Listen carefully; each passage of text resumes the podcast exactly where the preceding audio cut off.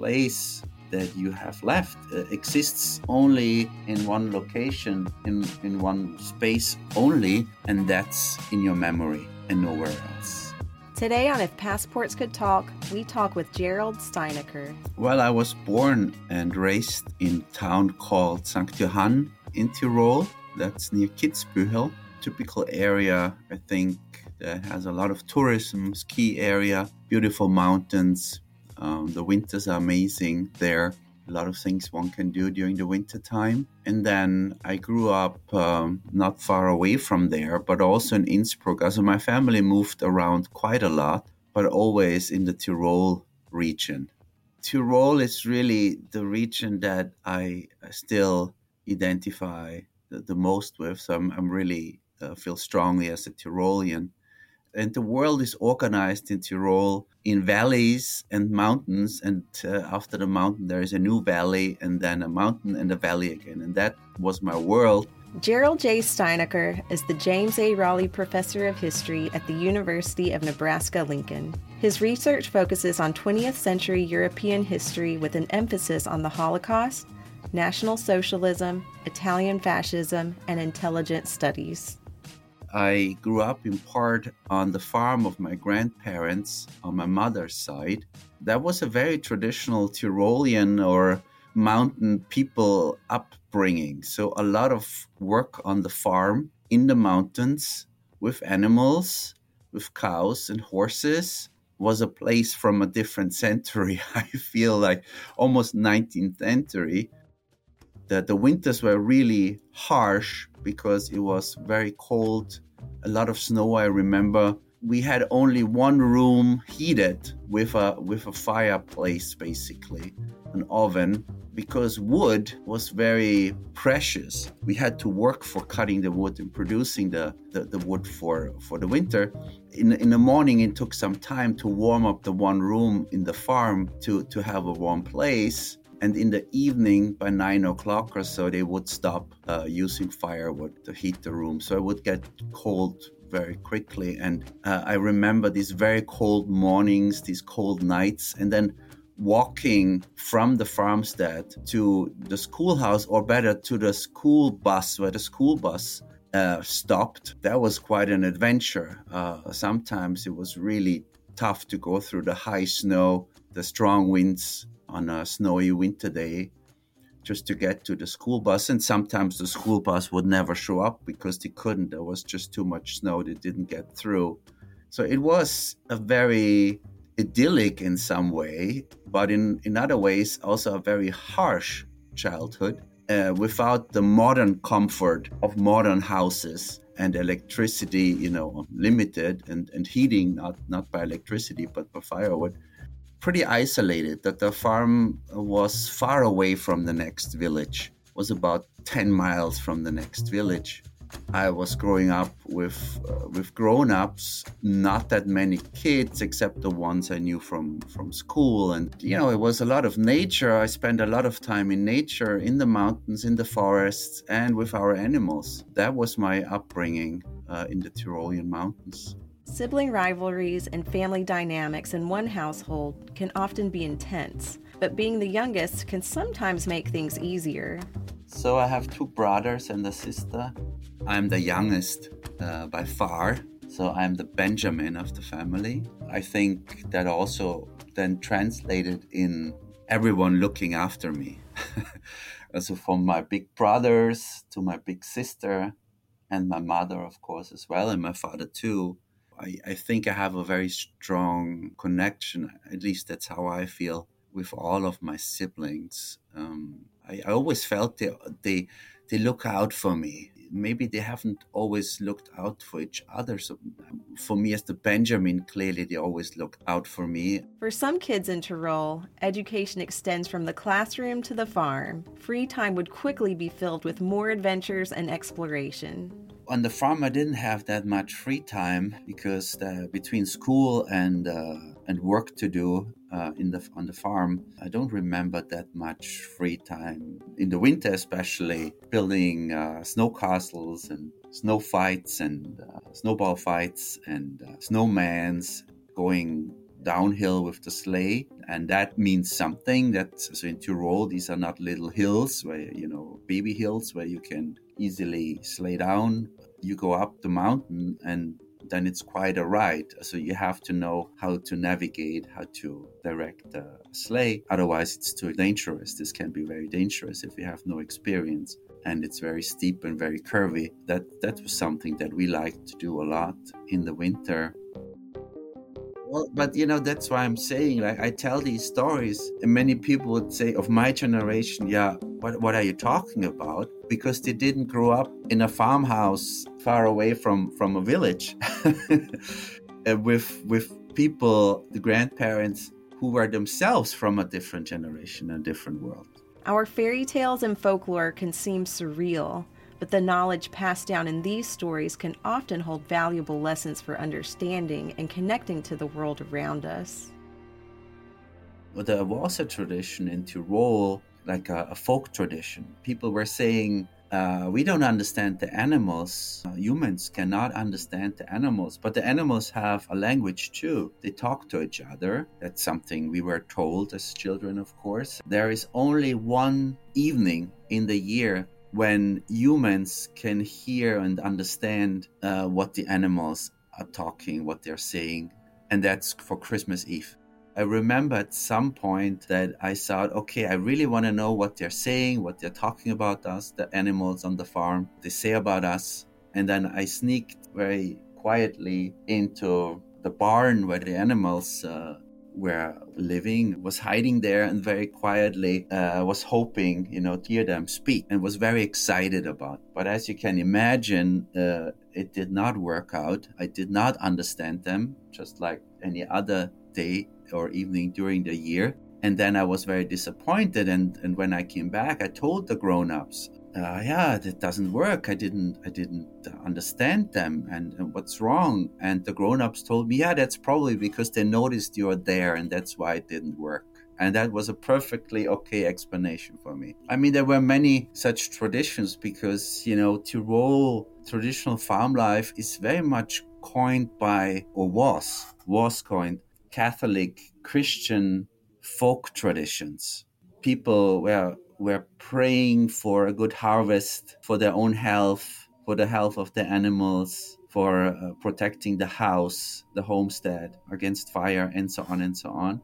And there were all kinds of traditions. I remember one tradition was when there was lightning or a storm, my grandparents would burn branches uh, which were blessed by the local priest uh, because they thought when they burned the branches of these blessed trees, it would produce kind of holy smoke, literally, uh, going through the chimney and would protect the house from lightning and from the storm. I remember this very, very strongly. And there were all kinds of traditions like that. I remember one tradition we had at the church, and that's very common still in Tyrol, at the outside of churches there is a huge painting of Saint Christopher. Saint Christopher carrying baby Jesus on his shoulder through a, river. We were told that every morning when we see, when we look at the fresco, at this painting, the image of Saint Christopher on the outside of the church, that would mean that on that day we would not die. So I remember as a child going to the village, going to the school, and the church was right next to the schoolhouse, I would always make sure to go to the church and to look at the painting of St. Christopher. And that gave me a huge relief because I knew I'm not going to die on that day. It is not just physical traits that children adopt from their parents, but also their passions, attitudes, and idiosyncrasies. The importance of these relationships is stamped on our own approaches to the world. Uh, my father was first a customs official at the Italian-Austrian border. That also had a had an impact on me later. So his knowledge uh, of the nature, the mountains, the mountain crossings of uh, the nearby southern Tyrol and Trentino region, already on the Italian side, uh, and of course also his knowledge uh, of the Italian language. Growing up with my father, my father was a very strong person, very educated. He loved reading, but but he was some someone who was troubled by his childhood.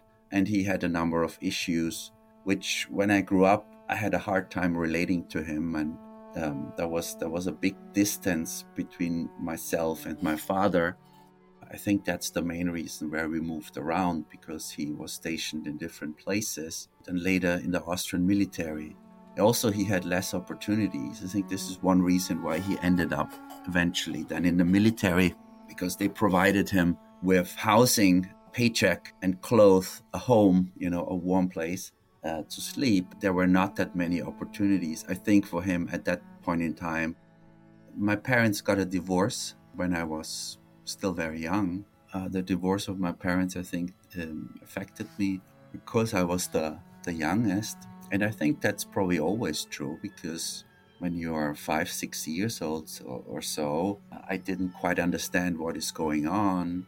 And uh, the grown ups did not explain very much. Maybe I was also too little to be able to understand. I have a very close relationship with my mother to this very day. Actually, yeah, my mom is uh, is a very caring, very loving person, uh, very kind, always wants the best for everyone involved, and the expectation in, in those years probably was, you know, as a woman, for a woman, you, don't get a higher education. I mean, that was the society. That, so that, that was all very confusing to me as, as a child. And I was always very eager to get to the farmhouse where then she was waiting, she being there and taking me in her arms. It always kind of created a feeling of homecoming, to be safe. And probably in those years, I, I needed that the most because I, I didn't see my uh, siblings very much anymore because of the divorce situation and the age difference also because I was the youngest. I think the mother as protecting as as a, as a safe space. Moving out of one's childhood home can feel like a monumental transition, regardless of how near or far the next destination rests. Later in my childhood, we also spent time in a in a bigger town and then in a in a city. Uh, we would say Innsbruck in my later years, and there, of course, the upbringing was very different. The life was very different from growing up in a pretty uh, isolated and, and, you know farmhouse that is far away from a village, from the next village even. And so it was a very mixed uh, childhood. I started to reconnect with my father when I was in my early teenage years because he was taking me on trips in, during the summer very often, sometimes for weeks, hiking, being in the mountains, climbing in Tyrol, in South Tyrol, in the Trentino region and that some, that was something that I very much enjoyed. Probably also enjoyed just spending time with my father and connecting with my father. And of course, it was an adventure. You're in the mountains. Uh, we we didn't uh, normally didn't sleep in a in a hotel, but in the nature, making food on open fire and that was camping basically, but not uh, on an official camping ground, but kind of wild. And that was a huge adventure, and, and that's something I will never forget. So those years, those adventures with my father, those experiences. And I think when I when I go back to these places in, in certain valleys, certain mountains, certain regions of Tyrol and South Tyrol, this is this is also place I I long for, I look for, because it brings back the, the happy childhood memories with my father.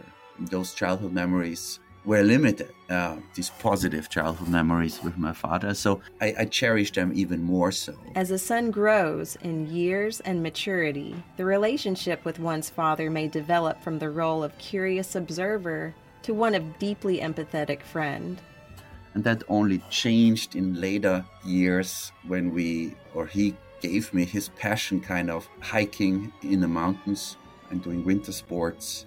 But also, he had a great interest for languages and history. We shared this passion for sure, so it was wonderful uh, then in later years to discover things with him, to, to drive to castles, old cities, and of course the Tyrol region. So we had something in common, and that brought me closer to my father and and then when he got sick, and very soon after he was diagnosed with cancer, passed away very quickly, I felt close to him.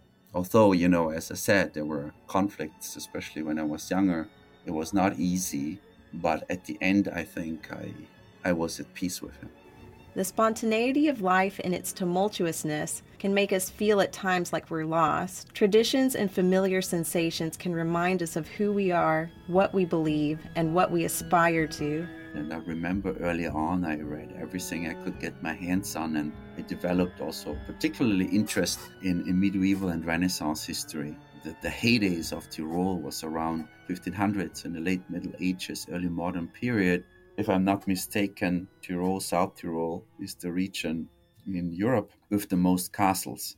And as a child, of course, that fascinated me the story, stories of castles, and I would uh, read books about the history of those families. And I wanted to go to every castle I could go to. Either I, I biked myself, or I hiked myself to the castle, or I backed someone with a car, or my father, or someone to to drive me to these castles. And in early, pretty early years, I had seen many, many, many castles in Tyrol and, and knew their history uh, very well and, and regional history in general. So that was fun for me and uh, still is.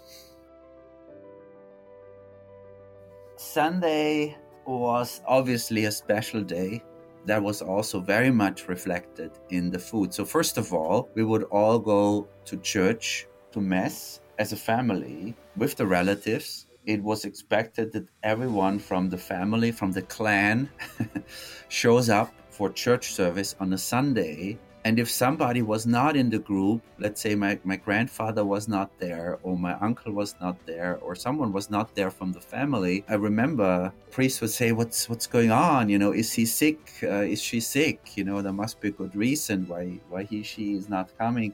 And then we would come home, and at home, Sunday was the day of meat. So there were sausages, or there was a, a schnitzel, like a Wiener schnitzel, for example. That was something very special. That was not something we would eat during the week at all, and also not on every Sunday, just sometimes, some Sundays a year the grown-ups would have alcohol beer or something and that was also more like special. And we would get some of these sweet drinks as soft drinks that's similar to a fanta or, or a sprite or something like that. Aranciata or limonata dialect in, in the kitzbühel area they say it grachal uh, because it had these bubbles bubbly feeling um, in the mouth and that was very special because because all those things were basically i'm using this word now on on purpose rationed so there was a certain limited amount of those goodies available. They were more expensive, they were special, and they were not given out lightly. So I, I couldn't ask during the week, yo, I, I want to have a Sprite. Okay, because it was very special. And as, as such, it should be treated and the resources of the family uh, uh, were limited. I think also because my grandparents and, and, my mother too, my father too. I mean, they they grew up during wartime and post-war time, and food was something very precious. They lived through times where they were hungry and always afraid of, you know, not having food on the table uh, or in their bellies, and and I think that coined them very very deeply the generation of my parents and my grandparents uh, they had a very different relationship to to food. It was really cherished. It was really consciously distributed. I, I also remember like these rituals. Some of these rituals are still in place like general cultural things like uh, you start eating only once everyone has their food on their plate and their drink when everyone is ready, because their food is in front of them and their drink is in front of them, then you can start. And the starting signal is Mahlzeit, Guten Appetit, Bon Appetit, and then everybody can start eating. But there were many, many of these rituals in place. And I also remember a, a certain hierarchy. So, who gets the most to eat? It was not like that everyone got the same amount of food the people who, who needed more energy, maybe because they worked more on the field, were expected to have more on the plate than, than others. Culture shock frequently defines the feeling of being in a new and different country. This shock can be more jolting for those moving from a small town to a big city, even if the move is only a short distance away. As far as I remember, the transition probably was not uh, easy at first because the life in a, in a city is very different. I was starting with the housing from a farmhouse into an apartment. It's much smaller. You don't have so much space to play. I mean, I had a, a huge area, I mean, a small valley uh, half of a mountain, a forest, lakes, river, all kinds of things. They were my playground and then you come to the city and your playground is the official playground where the kids play tiny and and uh, you don't have it to yourself of course but share it with many other kids. The food changes that the pace of life is very different but at the same time the nature is not so harsh anymore. The apartment is warm. All rooms are heated not just one room uh, in the winter coming from the countryside dialect is very different. Could, of course, immediately tell that I was not from that city because of my dialect, but from a different part of Tyrol.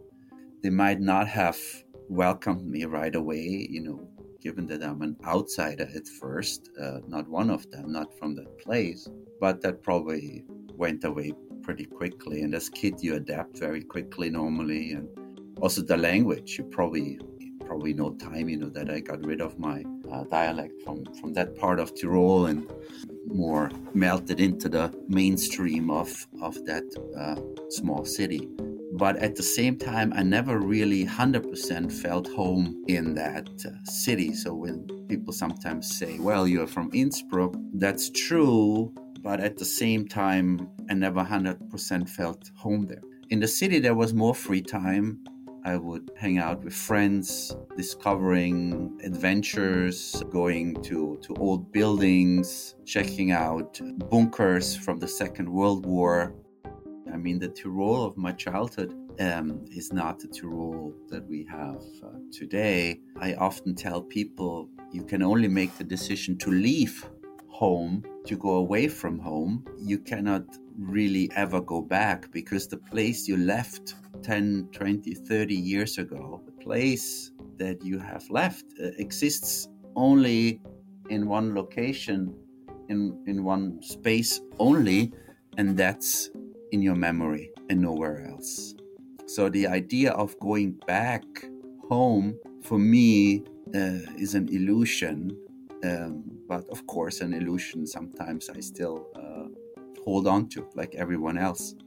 Despite the vast array of products available in American grocery stores, there are still some Tyrolean delicacies that elude their shelves. Of course, Tyrolean knödel, dumplings, speck Speckknödel, but also cheese uh, knödel or spinach knödel, Gröstl, that's something with potatoes, and, and uh, Tyrolean speck. Speck is basically smoked uh, prosciutto crudo. It's hard to, it's not exactly the same, but uh, traditional, very simple. So most of it was very traditional Tyrolean farm soup, very basic, but that really stuck with me. That that's something that I try to recreate myself now. Um, living in the United States, this is sometimes difficult to get the ingredients surprising because them on the Asian stores and even European stores uh, in many places in the US. Some of the particular ingredients that you need for Tyrolean traditional dishes you can hardly find in the in the US. And so for me, it's hard to recreate some of those uh, childhood Tyrolean dishes. You know, in many ways, as I said, especially growing up on the farm, it was a little bit not growing up in the in the 20th century, but more like in the 19th century in, in certain ways. And the the food plan uh, of the week certainly reflected that. For example, every weekday we would get so every Tuesday we will get the same thing. So every Tuesday we'll get uh, semmelknödel. Then every Wednesday we could we we would get the soup for lunch. Always the same soup. On Thursday something else. On Friday, of course, no meat. There was not much variety. There was certainly no fast food. I, I, did not know what that is in my childhood. It was all very, very traditional, very basic, very nourishing. It had to be because we worked a lot. So you needed energy uh, to to keep going. And of course, children also worked on the farm as much as they could. That was normal.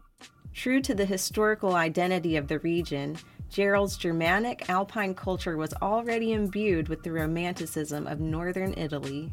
I studied at the University of Innsbruck, but not for very long. And then I went to the University of Trento, Trient, um, and that's in northern Italy. That's maybe two and a half hours or so driving or, or three hours away from Innsbruck. So I, I left the University of Innsbruck because I always wanted to study Italian and I wanted to know more about regional history in the history of this part of Europe Western Austria, Northern Italy. That was a big dream for me to study in Italy, which which I did. And Tyrolean history, one has to be able to read and speak Italian. That was very clear to me from the very beginning. So, studying in Trento in northern Italy, that was a logical next step. That was a, a no brainer for me, actually. After moving throughout his youth and learning to adapt in various environments, Gerald's biggest transition would take him out of the mountains and across the Atlantic. Once I had the master's going to New Orleans uh, for a year uh, as a graduate student, uh, that was just an opportunity, an opportunity that opened because of the partnership that the University of Innsbruck has with the University of New Orleans. You can go to the US for a year, and uh, that would be fantastic. You know, you, can improve your English and and uh, open uh, your mind and learn new things and U.S. history. Hollywood and the music industry paint dramatic caricatures of the United States. When newcomers arrive, they may be surprised to find that the country is far more multidimensional and massive than the film industry could ever depict. As a small boy, I think I was very much coined, like many people in Central Europe, by Karl May uh, and, and his uh, books uh, about the so-called Wild West, the American West, uh, and, and, cowboys and, and uh, Native Americans, and character of Winnetou, chief, and and his white German friend, basically immigrant friend, um, Old Shatterhand. There are some photos of mine. Uh, I think it's during Carnival when we dressed up, and I then dressed up as a, as a cowboy. But at that time, of course, I had no idea that I would end up as a kind of old shatterhand in the so called Wild West in the United States many decades later. I, I never had particular ambitions or ideas or, or desire to leave the, the wider Tyrolean region or that part of Europe.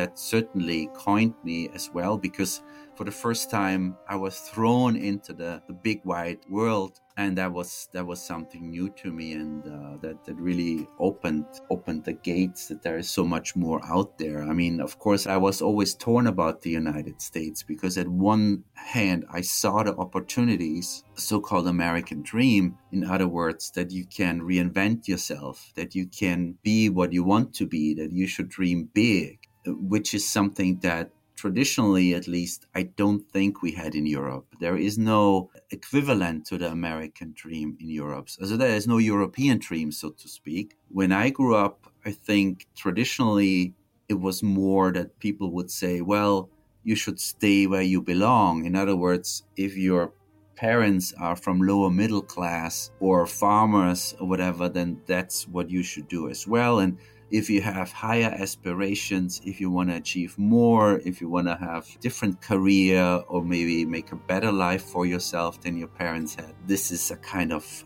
this is sinful. I, I realized that.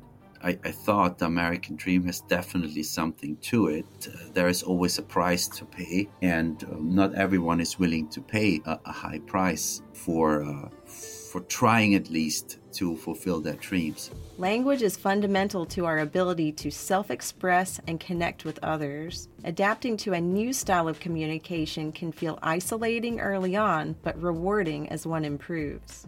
But my English, uh, you know, was not perfect at all. I, I was not always able to express myself and to say exactly what I wanted, and it was very frustrating. And then, of course, these cultural differences uh, many many little things. Like uh, people would ask me so um, how are you doing? Or in the morning how are you doing? And then i would stop start talking to them and tell them the next 15 minutes how i'm doing until i realized that's not what it means. It's just another form of saying hello and they don't expect you to to stop and you know tell them about uh, how you're feeling and about your your your life or where you are right now and what's going on with you and uh, that was very confusing it, uh, to me for uh, just to give an example because i thought okay if they don't want to know how i feel and how i'm doing why are they asking me? And so i, I made this conclusion falsely of course like i guess many europeans that this is a sign of, of being superficial and not honest. The, the other thing that that confused me is the friendliness uh, for example, in restaurants, in the whole service uh, industry. Go to a restaurant in New Orleans, and the waitress or the waiter, everyone was very friendly to me and, and, and, smiled and how you doing and this and that. I was very confused because that's not how waiters or waitresses are in Europe especially in places like Vienna, for example, if the waiter or the waitress has a bad day, you can tell they're not forcing themselves to particularly friendly on a on a day where you know they are not feeling it at all. I remember um, went to a restaurant and um, I think it was with my sister who, who visited and some European friends visiting also New Orleans and um, and then we asked for the check and we paid and at some point uh, I think the waitress came back and said, you know, is, is something not okay? Was something not in order? Or everything okay? And we said, well, no, everything is okay. Everything was great. Thank you. You know, no, no, everything was great. And then very soon it wasn't the waitress alone anymore, but I think it was the owner of the restaurant or and, and the chef too. The whole staff suddenly surrounded our table and they were asking if uh, if there is a problem or something is wrong what happened is that we basically didn't leave a tip. I was new to this country. I had no idea how important it is to leave a tip uh, for the staff, for the waitress or the waiter or the people working there because um, it's part of their payment and, and that's very crucial. Where i come from in europe tip is yeah it's an option it's optional and, and very often it's very small and sometimes it's not given at all and that's completely normal. But in this context of new orleans of course it was very different and they thought probably that we were unhappy with them completely or or it was a sign of complaining or, or have a huge complaint or something was terribly wrong. But we just didn't understand what's going on for at least five to ten minutes and it was a very uncomfortable situation. But that's how cultural uh, uh differences are. I have of course many identities like all of us and we cannot be reduced to one identity uh, one important identity for me is uh, being a Tyrolean, being uh, someone who grew up in the mountains. And I'm happy in the mountains. I'm happy in Colorado. I'm happy uh, in the Alps or wherever, uh, as long as there are mountains. And in New Orleans, uh, there were not that many mountains. So that was something I was missing. I was missing also my friends. I mean, I was a university student in my mid 20s at the time. And you hang out with your friends, with your buddies a lot so they were gone. I missed certain food also, absolutely, and I had a hard time to adapt to the climate, which uh, in New Orleans or in Louisiana is very different from from Central Europe. Uh, it was very hot in the summer, and I had no experience with air conditioning. I think I never had encountered air conditioning in my life before. So, not that I remember, and uh, that was very confusing to me. Air conditioning outside it's very hot and then you go into a building and then it's very cold in the building so it's full of extremes. And and then at night also when you have the air conditioning running it makes some noise and i was not used to the noise so at least at the beginning not a very good night's sleep. So i missed that having a good night's sleep being able to open the window at night and get the fresh air in. These kind of things uh, i really had a hard time to get used to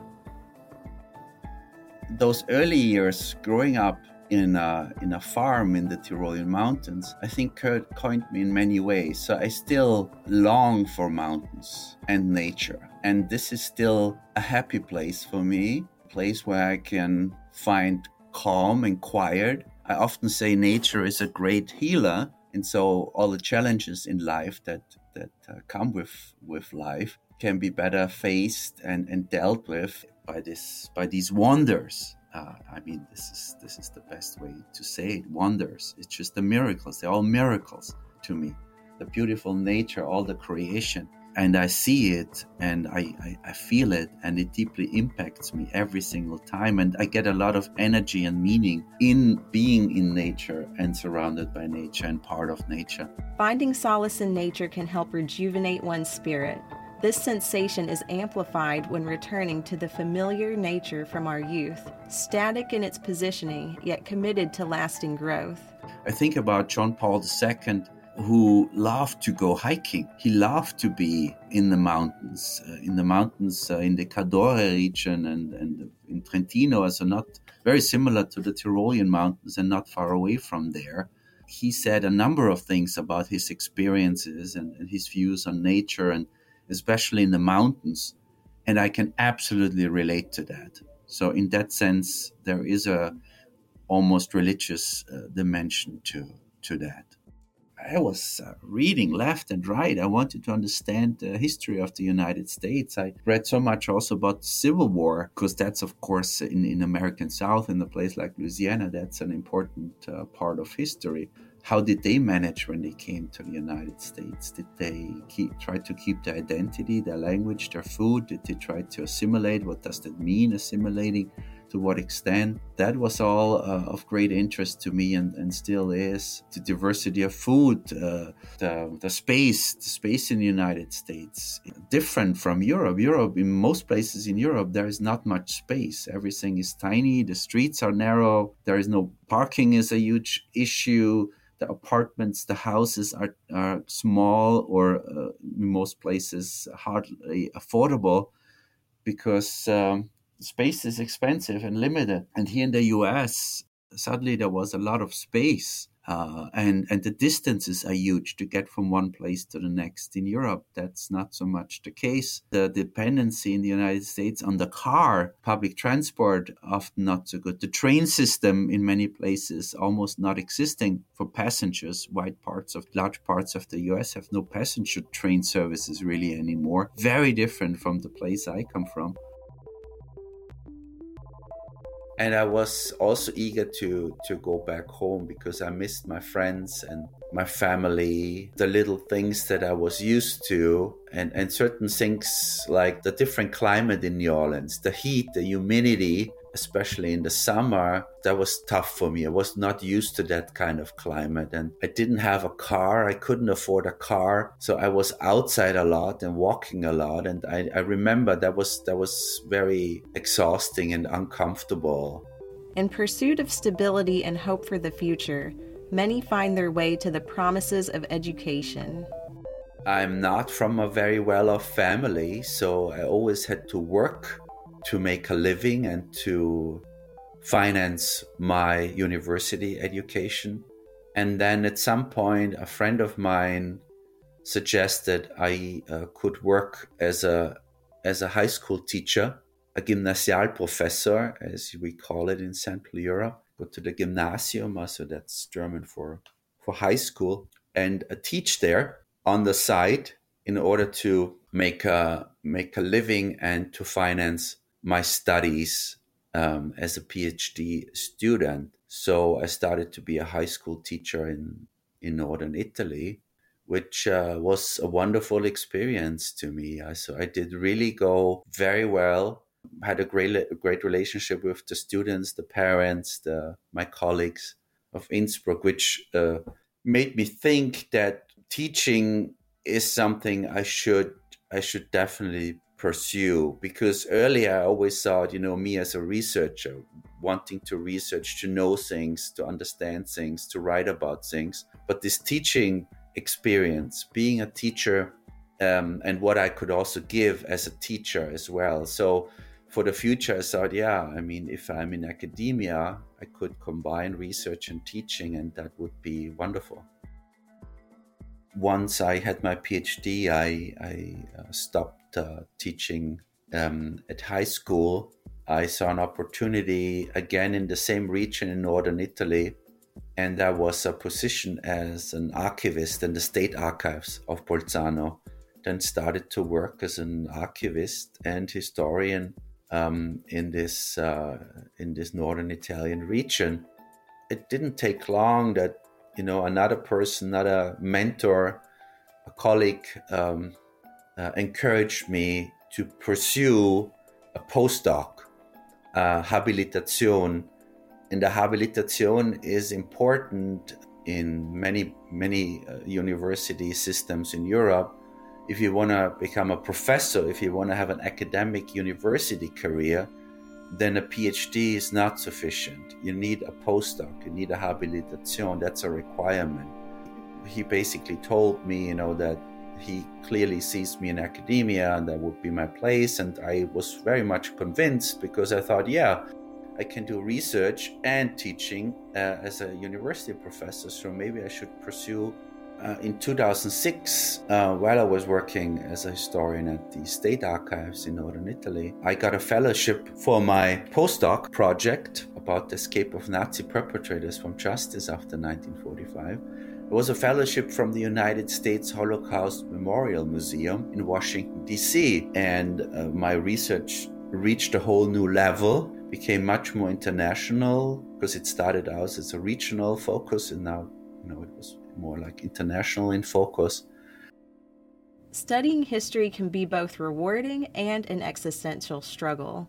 Maya Angelou once said, History, despite its wrenching pain, cannot be unlived, but if faced with courage, need not be lived again. So I always had an interest in history, uh, but it was more in medieval and Renaissance history since childhood. Uh, history in the Holocaust, National Socialism, it was always there, I think because of my general interest in the past and explaining things, trying to understand where things coming from. What for for a while, uh, my family lived near a former concentration camp, a Durchgangslager, a transit camp. Innsbruck-Reichenau. And I remember as a child already, I had questions what was there, and there are rumors and you know people talking horrible things happened there, but nobody really seemed to know very much or wanted to know very much and certainly didn't, didn't tell us very much. And I think that's where my curiosity kind of started because as a child, you can tell if the grown ups are dishonest and, and not telling the truth because there's probably something bad that they're not telling you or there's something they're hiding. And I think that's where I probably started to, to, to realize I have to find it out myself. I have to answer the questions I ask myself have to be answered by myself because there there's no one else or not many others. At first an intimidating challenge, the United States beckoned Gerald to return as one of their own. And while I was at the Holocaust Museum, I decided at the end of this time, at the end of the fellowship, that for personal and professional reasons, I should uh, I should try to a career in the United States, and uh, that's what I did. Eventually, didn't happen overnight. I got first a visiting scholar position at Harvard University. And then I was a research professor, Schumpeter professor in Harvard for a year. And that was the time when my postdoc came out with Oxford University Press and won the National Jewish Book Award in the Holocaust category. That was very helpful to me because I was in Harvard as a, as a research professor, research fellow, went on the job market and applied for various schools in Canada and the United States. And the University of Nebraska, I knew, of course, at the time already, had a very good reputation Holocaust studies. That's my field.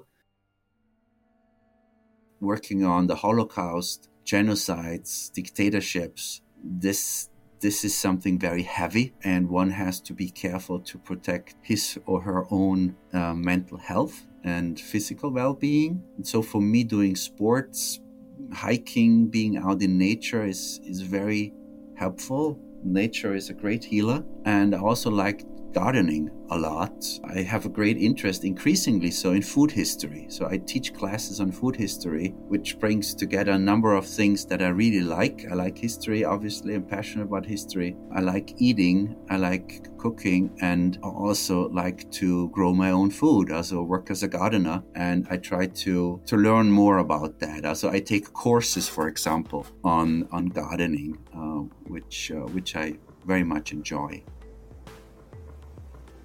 I mean, you have to keep in mind, I immigrated to the United States relatively late in life, in my late 30s. So I already had an established life uh, in Europe, in Italy.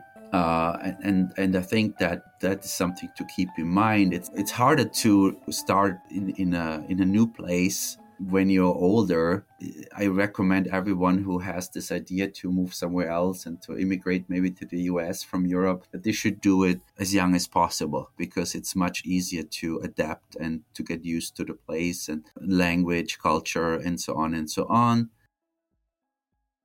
In the last few years, I also noticed that I become more and more American in, in many ways, unconsciously, most of it um, and I, I, stick with the example of the waiter or the waitress. Uh, recently, when I was in, in Europe, it really stood out to me that in so many places, not everywhere, of course, but in so many restaurants we went to, uh, the service was not good, as we would say in the US, and the waiters and the waitresses were unfriendly or absolutely not attentive and so on. It annoyed me. so clearly, the American in me was speaking. And then I realized, yeah, there, there, are always more things that I'm used to, that I think it's normal, that I expect, that, that the way I see the world uh, is is now always more American uh, in in a sense.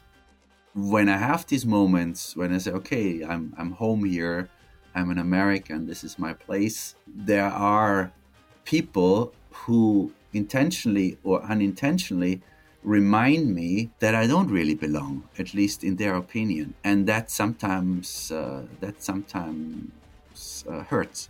One of the things that come to mind is when people ask me, "Yeah, so uh, so where are you from?" And then I would say, "Well, I'm from Omaha." No, I mean, where you really from? And then after long, yeah, I'm from Europe. Yeah, where in Europe? You know, like the European Union. Where in the European Union? Where like and then finally say something. And then they ask me, So do you go home often? I just told them I'm home in the US. So you're telling me this is not really, you think it's not really my home. And that is, that hurts me. I, I, because I, I live outside Europe, I look towards Europe or on Europe from the outside. Uh, not from the inside anymore. And from the outside, I see always more what Europeans have in common and not what divides them that that gets stronger every year. So many of the most convinced Europeans who believe in a European identity and maybe in the project of maybe one day United States of Europe to develop the European Union further in that direction, one of the most convinced Europeans are not in Europe, but are Europeans abroad because they look on Europe from the outside and see the, the things that we have in common as Europeans in Europe and not the things so much that divide us. Most of life consists of day to day tasks and surprises. Occasionally, momentous events reshape our routines and provide a fresh world of experiences.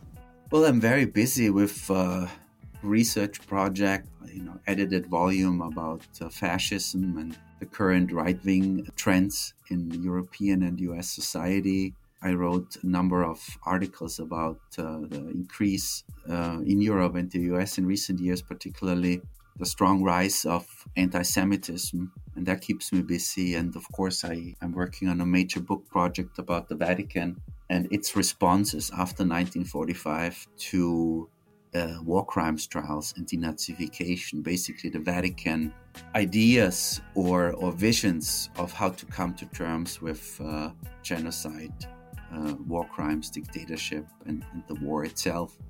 Uh, after 1945, which is a very big topic and then a number of other projects. I'm also doing consulting for films and also documentary films. Um, a lot of activities. Teaching, of course, keeps me busy. I also think about uh, educating future teachers, especially about Holocaust. Uh, what are the best practices for Holocaust education? I think I'm very proud that uh, I was able to turn my passion into a profession because there were, of course, uh, obstacles I'm not from a academic family, and uh, th- there wasn't so much support. Not that my parents didn't want that, but might not have had the means or the connections or the thinking, the philosophy for uh, fostering or encouraging a uni- uh, academic career in history. And uh, there were, of course, economical problems. Uh, I had to earn. I was able to achieve this uh, despite many obstacles, and I'm, I'm very proud of that. Uh, So I, I kind of always followed my dream, which is so very un European of me. But at the same time, I think this makes me very American. So I had a dream, I followed the dream. I, I did not put this dream or materialize this dream in Europe, but in the United States. And it all came together with a lot of luck and, of course, help of, of people, mentors, uh, many of them, and very grateful for those people in my life. Um, so I was uh, able to to achieve that, and I'm I'm pretty proud of that. When the figurative fork in the road has been reached, fear not the path left untrodden, but embrace the road that has been chosen. It would not have opened me to a wider world. My life uh, with America and the decision to leave Europe behind certainly enriched my life uh, in so many ways. Uh, I met people that opened the whole universe for me. At the end of the day, maybe you know, in our on our last day, maybe we will think back uh, of our lives, and uh, we probably think about the people we had in our life and the experiences we had in both areas. The wonderful people I met so far in my life, and the experience I had in my life so far. I'm very rich and uh, very fortunate very much so because I moved to the United States. I moved uh, away from Europe. I had both, and uh, that that really enriched my my life. Thanks to Gerald J. Steinacher for his time. To learn more about Gerald's work, please visit our show notes. And if you would like to hear more stories like this one, please subscribe to If Passports Could Talk to get updates on future episodes.